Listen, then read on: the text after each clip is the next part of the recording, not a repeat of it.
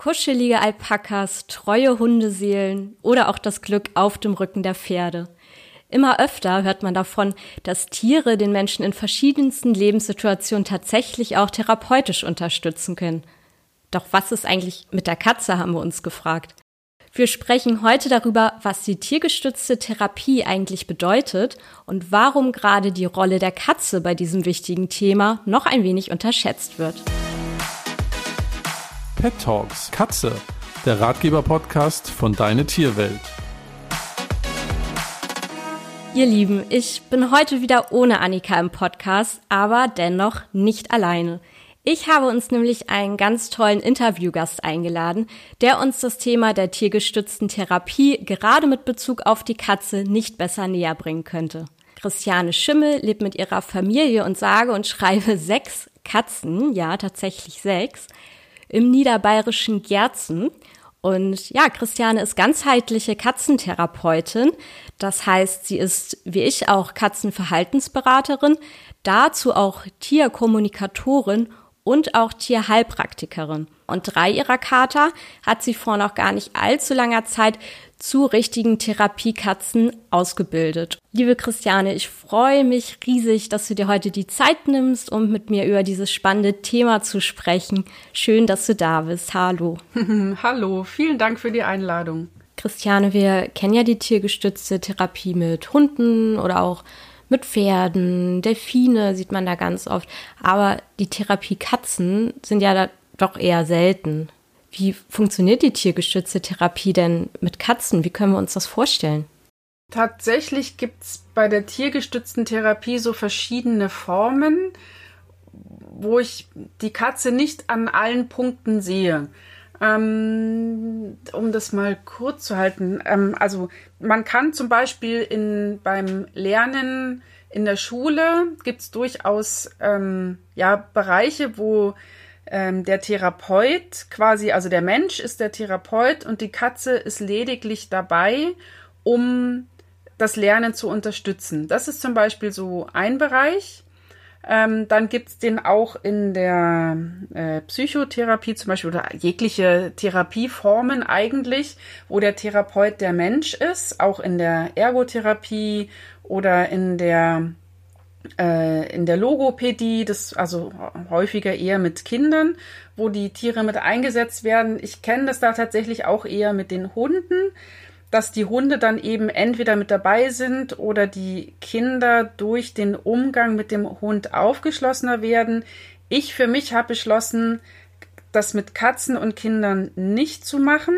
In der Ausbildung gab es auch diesen einen Punkt, wo man in der Schule ähm, ja, wo man in eine Klasse gebracht wurde, quasi mit seinem Tier. Ich habe die, also meine Katzen damals nicht mitgenommen, sondern ein Stofftier. und was auch ganz gut war, weil der Hund, der mit dabei war, wir waren zu zweit dort, ähm, hat das Stofftier dann ins Maul genommen. Und ich, wenn das dann meine Katze gewesen wäre, es wäre vielleicht weniger gut gewesen. Es gab schon so ein paar ganz nette ähm, Anekdoten da dabei. Aber da, das hatte ich vorher für mich schon beschlossen, dass jetzt ähm, ich mit den mit meinen Katzen jetzt nicht in die Schule gehen würde, aber das ist halt immer so der, also es kommt drauf an, was für Bereich man abdecken möchte. Ähm, und dann gibt's den Bereich, wo ich eben finde, dass die Katzen sehr gut, ja, ich nehme mal das Wort einsetzbar sind. Und zwar ist das in Reha-Kliniken, in Alten- oder Seniorenheimen, und in ähm, ja auch im privaten Bereich. Hast du einmal ein Beispiel für uns, wie deine Arbeit dann mit den Katzen aussieht? Ich hatte unter anderem eine Sterbebegleitung, wo ich, wenn ich drüber rede, komme ich immer wieder in Stocken, weil das mir sehr nahe gegangen ist. Ähm, das ist eine ältere Dame gewesen, die am Anfang, als ich sie kennengelernt habe, noch sitzen konnte ähm, sie hatte keine sehr gute Diagnose bekommen. Also nicht nur, dass sie schon älter war, sondern sie hatte auch eine Diagnose, die mit der klar war, dass sie nicht mehr lange leben wird. Und die Enkeltöchter haben ihr eine tiergestützte Therapie in Form von mir mit meinen Katzen quasi geschenkt. Eine der Enkeltöchter hatte einen Hund und die andere Enkeltochter hatte eine Katze. Beide haben gesagt, sie hätten überhaupt nicht gewusst, wie sie das machen sollten mit ihren Tieren Und die ältere Dame hatte eben auch einfach viel mehr Zugang zu Katzen. So dass die, die halt mit dem Hund gekommen wäre, da einfach nicht so, ja, das hätte nicht so die Wirkung gehabt. Und in dem Fall war es so, dass ich mit allen dreien, also ich habe bewusst drei Katzen zu mir genommen, die ich speziell dafür habe ausbilden lassen, mit mir zusammen.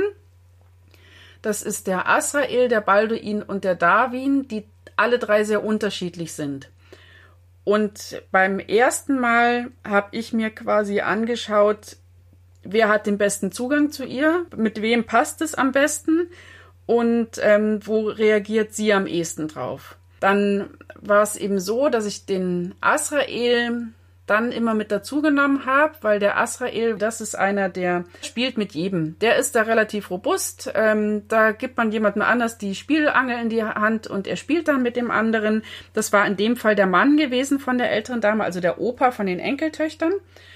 Und es war für ihn auch wichtig, dass er jetzt nicht nur daneben stand und ja, sich, weiß ich nicht, nur so zugeschaut hat, sondern er hatte auch was zu tun. Und bei der älteren Dame war es dann so, dass Balduin und aber auch Asrael ähm, hauptsächlich da waren. Also das hört sich jetzt ein bisschen wenig an, aber für die Dame war das ähm, großartig, alleine die Katzen spüren zu können. Also ich habe dann unter anderem ihre Hand geführt und habe dann erklärt, was sie da spürt und ähm, wer welches Fell hat und ähm, dass sie jetzt schnurren und ob sie das merkt. Also sie hat nicht mehr gesprochen, muss man dazu sagen. Sie hat mir jetzt keine Antwort gegeben im Sinn von, dass sie mir, dass ich sprachlich was von ihr gehört habe. Das ist dann der Punkt, wo mir meine Ausbildung als Krankenschwester zugutekommt. Ich habe unter anderem auf Intensiv gearbeitet und weiß, wie man ja redet, wenn der andere nicht mehr antwortet. So, das lernt man natürlich im Laufe der Jahre, dass ein das nicht irritiert. Und die Enkeltöchter haben mir dann gesagt, dass sie gelächelt hat, was sie wohl schon lange nicht mehr hat, wo ich nicht mit den Katzen da gewesen bin.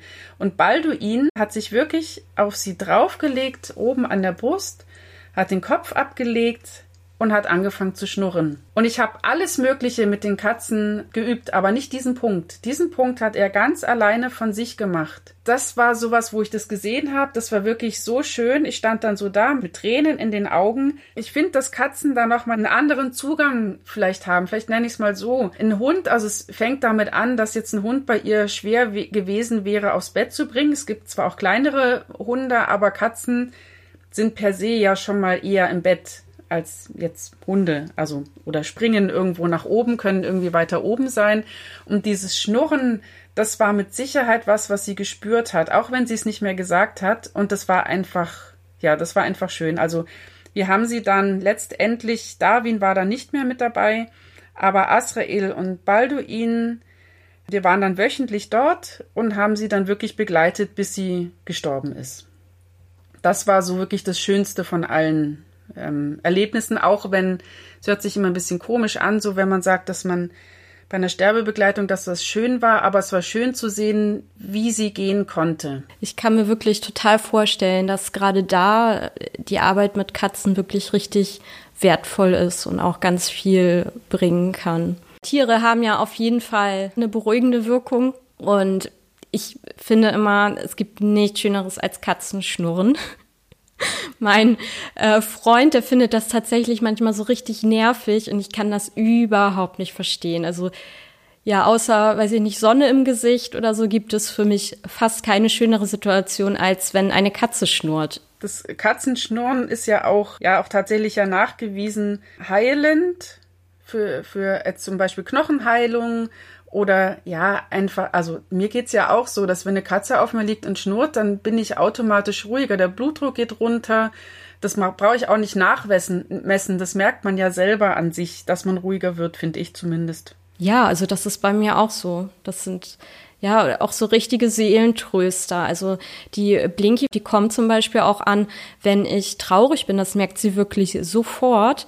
Und dann kommt sie immer an, legt sich zu mir, kuschelt und miaut. Das ist immer wirklich, wirklich richtig süß. Aber wo ist jetzt so der Unterschied, ich sag mal, zur richtigen äh, Therapie? Die Therapie ist tatsächlich sehr variabel, je nachdem, wohin man quasi geht. Die Therapie an sich übernehmen tatsächlich eher die Katzen. Also man führt quasi dadurch. Also ich bin in dem Fall nicht der Therapeut und die Katzen nur dabei, sondern man richtet sich dann nach dem, was gebraucht wird und die Katzen übernehmen das quasi. Also ich, vielleicht sage ich noch mal ein paar Beispiele, vielleicht wird es einfacher. Ich hatte unter anderem einen kleinen Jungen, der war, es waren acht, er war acht Jahre alt, genau, hatte noch eine Schwester und er hatte ja eher seelische Probleme, will ich es mal nennen. Und die Katzen waren bei ihm so ein, so ein auch ein Öffner. Also im Grunde ging es tatsächlich, geht es bei, bei allen diesen Therapieformen darum, dass sich die Menschen öffnen oder sich an was Schönes zurückerinnern. Also in seinem Fall ist es dann so gewesen, dass ich durchaus so ein gewisses Konzept vorgegeben habe, was er machen kann. Er hat dann sehr gerne was für die Katzen zum Beispiel gebastelt. Und wenn er da gewesen ist, das war damals, also er kam dann zu mir und da haben wir auch zuerst getestet, welche Katze am besten Zugang zu ihm hat. Das war in dem Fall der Balduin. Und er hat dann mit dem Kater gespielt hat, ähm, ja, hat sich mit ihm beschäftigt. Ich habe angefangen, das Training mit ihm zusammen dann quasi zu machen, also so in den Grundzügen. Und als ja, als, ähm, als Ergebnis habe ich dann quasi von der Mutter, also wir haben dann immer wieder natürlich Kontakt gehabt, wenn er jetzt nicht dabei gewesen ist per Telefon, habe ich dann erfahren, dass er danach wesentlich ruhiger gewesen ist dass er einfach, also in dem Fall war es so, dass sie selber auch keine Katzen halten konnten, weil die Eltern auf die Katzen allergisch reagieren und er dadurch die Möglichkeit aber hatte, trotzdem mit den Tieren, der er am ehesten sich öffnen kann, Kontakt zu haben. Das ist zum Beispiel so, so eine Möglichkeit, um ja, um, um, um an die Gefühle auch bei ihm ranzukommen. Und die Eltern hatten was, wo sie dann daheim mit ihm drüber sprechen konnten. Und in der, im Seniorenheimen ist es dann wiederum so, dass die älteren Menschen auch sich sehr gerne dann zurückerinnern und auch die Demenzkranken, also die zum Beispiel sich nicht mehr gut erinnern können an gewisse Dinge, die vor kurzem passiert sind, dann aber wieder so einen Zugang haben zu ihrer Vergangenheit und dann plötzlich wieder anfangen zu reden und dann sieht man das Leuchten in den Augen und ähm, ja, dann, dann sind die plötzlich wieder so, so da, so richtig. Ähm, oder eben in den ähm, im Reha-Zentrum, da waren dann eher Menschen, die Schlaganfälle hatten zum Beispiel und plötzlich ihre Hand wieder hergenommen haben, ganz automatisch, die sie sonst nicht hergenommen haben, um die Katze zu streicheln oder eine Katzenangel in die Hand zu nehmen, weil sie einfach Kontakt haben wollten mit der Katze und dann überhaupt nicht mehr drüber nachgedacht haben, was eigentlich jetzt mit der Hand doch los ist. Das sind so die Einsatzmöglichkeiten, wo ich jetzt hauptsächlich auch mit meinen Katzen gewesen bin. Welche Katzen eignen sich denn besonders? Was ähm, für Charaktereigenschaften sollte eine Katze haben, die ja man, man als Therapiekatze arbeiten lässt, sage ich mal. Ich fange mal lieber bei den Menschen an, so ein bisschen. Also man sollte seine Katze schon sehr gut lesen können und man sollte auch bereit sein zu trainieren. Also ein ein Tier mit in die tiergestützte Therapie zu nehmen, wenn man selber das nicht trainiert, kann ich mir jetzt persönlich überhaupt nicht vorstellen. Es geht sicher auch, wenn man selber Therapeut ist und das Tier quasi nur dabei liegt, aber nicht, wenn es mehr in Aktion tritt. Ähm, und eben auch dieses gute Lesen können der Katze, dass man eine gute Verbindung hat zu dem Tier. Zu den Eigenschaften von Tier, ich habe da schon die lustigsten Fragen gekriegt mit, muss das schwarz sein oder ist das, sind die roten besser? ich, ja, das so, das, mal so schwarze Katzen tatsächlich, ähm, soll ich Ihnen sagen, haben da so ihre Vorurteile, die natürlich nicht stimmen, aber ähm, ich würde eher von den, von den Charaktereigenschaften der Katze ausgehen. Tatsächlich bin ich den ganz sicheren Weg gegangen. Ich habe mir die drei Tiere bewusst dazu geholt, um genau das mit diesen drei Tieren zu machen. Habe sie mir vor ein paar Mal angeguckt, als sie noch sehr jung gewesen sind und habe auch die Elterntiere kennengelernt. Das war der absolut sichere Weg. Ich würde das aber nicht als den Weg bezeichnen, den man unbedingt gehen muss. Man kann das durchaus auch mit den Tieren machen, die man daheim hat und schon gut kennt. In meinem Fall wären jetzt meine Katzen zu alt gewesen. Bei den Hunden gibt es so eine Beschränkung. Die müssen auch noch relativ jung sein, wenn man da mit in die Ausbildung mit ihnen geht.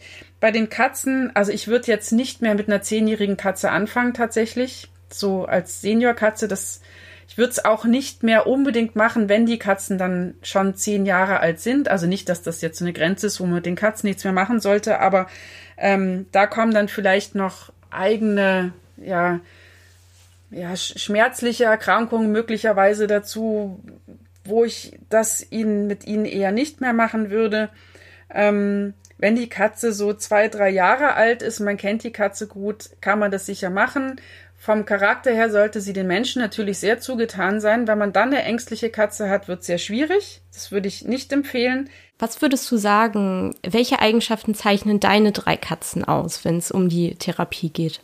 Der Asrael zum Beispiel ist, ich beschreibe ihn einfach mal, ist ein Kater, der offen auf jeden zugeht. Der Schwanz ist immer oben. Er freut sich über jede Streicheleinheit, egal ob du ihn am Kopf, am Bauch, an der Seite anfasst oder ob du mal seine Pfote hochnimmst. Er ist, hat keinerlei irgendwie ein Trauma in sich von irgendwas. Er, der, er ist einfach völlig frei und offen gegenüber Menschen. Ähm, Darwin ist vom Charakter so, dass er durchaus etwas vorsichtiger ist, aber das ähm, war so eine Sache, die ich bei ihm dann auch verstärkt habe. Er hat sich sehr gerne herumtragen lassen. Ähm, also tatsächlich wie so ein Baby auf dem Rücken gelegt. Das mögen ja auch nicht alle Katzen. Und ähm, Balduin ist einer, der es zum Beispiel liebt, was ja auch bei Katzen eher nicht so die ja, das, was eher die Ausnahme ist, will ich mal meinen. Er liebt es, vorwiegend am Bauch gestreichelt zu werden. Kannst du sagen, was das Wichtigste war, also was deine Katzen ähm, lernen mussten, bevor sie Therapiekatzen überhaupt werden konnten? Was waren da die wichtigsten Punkte? Ähm, ich mache es wieder an einem Beispiel. Darwin als junger Kater, also die kamen alle drei, habe ich sie geholt zu mir, als sie sechs, 16 Wochen alt waren. Ähm, ich habe am Anfang sofort angefangen zu trainieren, dass besonders Darwin hat es gemacht, nicht in die Hand beißt. Man unterschreibt es tatsächlich auch, wenn man jetzt so in Seniorenheime geht, dass die Tiere keine Verletzungen zufügen. Und gerade bei den älteren Menschen, die haben sehr, sehr dünne Haut, passiert das sehr schnell. Und das Wichtigste war, dass alle drei Kater sofort lernen, dass sie genau das nicht machen, dass sie eben nicht kratzen. Das war so das Erste.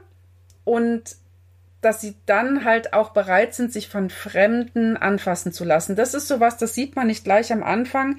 Ich habe am meisten trainiert eben dieses ähm, nicht die Krallen raus tun, was auch immer man gerade möchte. ähm, dann das sich anfassen lassen von Fremden, dann das Herumfahren. Also ich habe sehr, sehr viel Zeit mit Training verbracht, das Rumfahren im Auto, dass ihnen das überhaupt nichts ausmacht, weil wenn sie Stress haben während der Fahrt, braucht man mit ihnen nirgendwo hinzufahren. Dann ist das einfach zu viel für die Katzen dann noch zusätzlich. Sie müssen den Transportkorb lieben, sie müssen gerne im Auto rumfahren, sie müssen gerne an fremde Orte kommen. Ähm, sie müssen dann den Menschen dort gegenüber aufgeschlossen sein und sich auch eben gern entweder, also sie müssen sich nicht zu jeder Zeit anfassen lassen, das nicht, ich habe auch immer darauf geachtet, dass meine Katzen jederzeit sich zurückziehen können.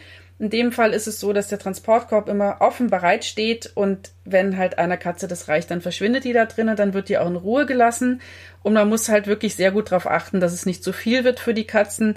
Ich würde so eine Therapieform immer kürzer halten, als man das mit Hunden so macht. Bei Hunden ist in der Regel eine Dreiviertelstunde.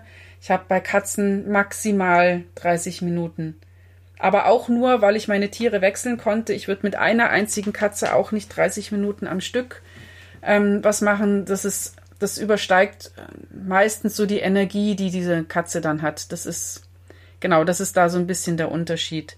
Das ist ja generell auch im Training so, dass ja die Aufmerksamkeitsspanne auch irgendwann echt schnell nachlässt, ne, gerade bei den Katzen und man da ja das manchmal gar nicht merkt, wenn ja die Konzentration eigentlich gar nicht mehr da ist dann auch.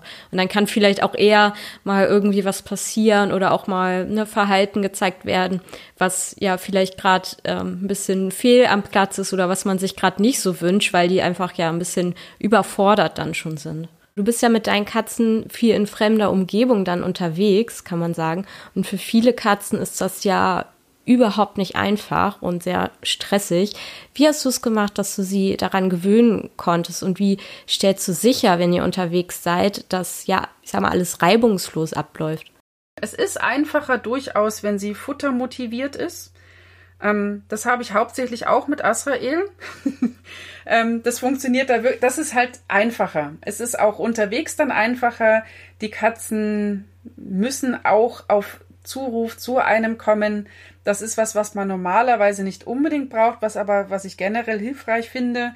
Aber gerade wenn man mit Katzen in fremden Gegenden unterwegs ist, muss das funktionieren. Und wenn die nicht futtermotiviert sind, ist es ein bisschen schwieriger. Also futtermotiviert heißt, ähm, dass sie halt, wenn ich im Training ihnen als Belohnung ein Futter anbiete, dass sie das auch sehr gerne annehmen. Es gibt natürlich andere Belohnungen, aber mit Futter ist es ein bisschen einfacher. Und ähm, sie sollten auch Geschirr tragen können. Also wenn man das jetzt mit eigenen überlegt, mit dem man noch nicht trainiert hat bisher, ist wirklich so das Hauptsächliche gerne Autofahren, gerne Transportkorb, ein bisschen unerschrocken. Ähm, dann sollten sie auch Geschirr tragen können ohne Probleme. Und ich habe zur Sicherheit, wenn ich irgendwo war, wo ich noch nie war, an das Geschirr auch immer so eine dünne Leine angebracht. Also wirklich nur so ein, so ein, so ein also keine richtige Leine, sondern so ein dünnes, wie sagt man denn da, so, so ein, so ein Mini-Seil quasi, damit ich, wenn's, wenn die Tür aufgeht, dass ich schnell quasi drauf treten kann, falls die Katzen, das, man braucht nie davon ausgehen, eine Katze könnte sich niemals vor irgendwas erschrecken. Ähm, es wird immer eine Situation kommen und zum Beispiel gibt es diese, in Krankenhäusern gibt es diese ähm, Bettpfannen, heißt das, wenn man selber nicht mehr auf Toilette gehen kann. Die machen einen irrsinnigen Krach. Und wenn da daneben, neben der Katze so ein Ding runterfällt, dann ist die einfach weg. Und da kann die noch so zu einem zugewandt sein und zu einem kommen bei Gefahr, aber da saust die einfach mal davon. Und für den Fall habe ich dann einfach immer diese Schnur da dran gehabt, wo ich schnell drauf treten konnte, wenn sie schon ein bisschen weg war, damit ich sie dann quasi noch bei mir habe. Wenn ich im privaten Bereichen war, konnte ich ja selber die Türen sichern. Also wenn ich wusste, es sind zwei Türen dazwischen und jeder weiß Bescheid oder ich kann die Tür zuschließen, ist das mal was anderes. Dann konnte ich auch das Geschirr teilweise runternehmen, weil ich natürlich möchte, dass die Menschen auch die Katze anfassen können und jetzt nicht so ein Geschirr die ganze Zeit dann in der Hand haben. Aber das kommt sehr auf die Umgebung an, wo man dann ist. Wenn man häufiger irgendwo ist, dann wissen die Menschen das. Man macht dann ein Schild draußen dran, dass sie nicht einfach reinkommen und kann das für sich selber so ein bisschen geschützter machen. Wenn man in private Bereiche kommt, muss man immer damit rechnen, dass was rumsteht, was nicht für Katzen geeignet ist. Und man muss immer so ein bisschen Zeit einplanen, wenn man irgendwo hinkommt, wo die Katzen noch nie gewesen sind. Die müssen sich alles angucken. Wir haben ja jetzt schon ganz viel drüber gesprochen, ja, was die Katzen so können müssen, was sie lernen müssen. Aber wie sieht es denn eigentlich bei uns Menschen aus? Was müssen wir denn lernen, bevor wir Katzentherapie überhaupt anbieten können? In Deutschland ist es tatsächlich geregelt. Ich bin mir sicher, man kann es auch einfach so machen, wie viele andere Dinge auch. Aber eigentlich ist es geregelt. So den Weg bin auch ich gegangen. Man macht eine Ausbildung, sowohl der Mensch als auch die Tiere. Man bekommt ein Zertifikat, sowohl die Tiere als auch der Mensch. Ich habe dann eine schriftliche Prüfung gemacht. Die Tiere natürlich nicht. die durften das praktisch machen. Das heißt, man hat mit den Tieren einen praktischen Einsatz gemacht, der dann bewertet wurde. Und aus diesen beiden Teilen hat sich die Prüfung dann zusammengesetzt. Dann bekommt man eben das Zertifikat drüber. Und dann wird eigentlich immer nur jährlich überprüft, ob die Tiere sich noch eignen. Also in dem Fall egal jetzt ob Hund oder Katze. Und dann muss man das aber beim Landratsamt einreichen. Man muss dort auch eine Genehmigung sich nochmal holen, ähm, weil man dafür ein Gewerbe anmelden muss. In meinem Fall musste ich das nicht extra anmelden, weil ich sowieso gemeldet bin.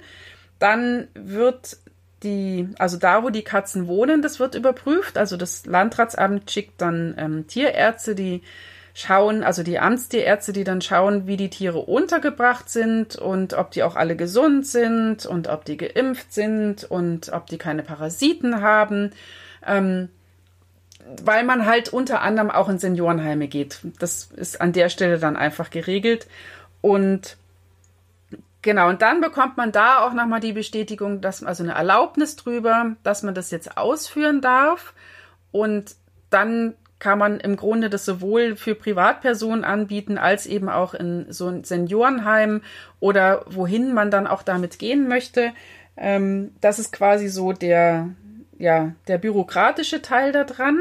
Und die Ausbildung an sich besteht aus verschiedenen Teilen. Es gibt den Teil, wo man über die verschiedenen Erkrankungen was lernt, was ich jetzt als Krankenschwester nicht mehr unbedingt gebraucht hätte. Also was ist Demenz?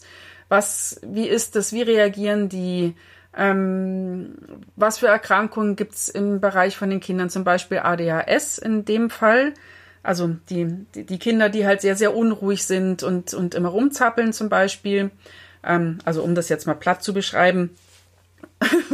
und ähm, dann ja noch so ein paar andere Erkrankungen, die halt ähm, ja gerade bei den älteren Menschen eher auftreten oder eben bei den Menschen nach Schlaganfällen und solche Sachen. Das ist so der, der eine Teil davon. Dann gibt's den Teil, das äh, machen in der Regel Psychologen, die dann einem Hilfestellung geben, wie man auf was reagiert, wenn zum Beispiel einer sehr wütend wird oder was ist, wenn einer Depressionen hat.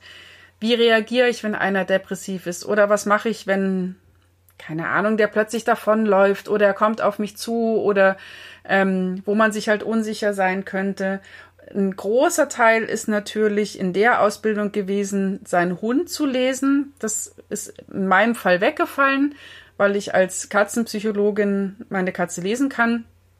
Und Training war auch ein Teil, was bei mir auch weggefallen ist, weil ich meine Katzen bereits trainiere. Es ist auf jeden Fall einiges, glaube ich, was eine Katze mitbringen muss und auch der, der Mensch, ähm, der bereit ist, seine Katze dazu auszubilden. Also das, das ist gar nicht ohne, sage ich mal, und man trägt da auch viel Verantwortung. Aber ich glaube auf jeden Fall, dass diese tiergestützte Therapie auch mit Katzen Zukunft haben kann. Wie siehst du die Zukunft der Katzen bei der tiergestützten Therapie?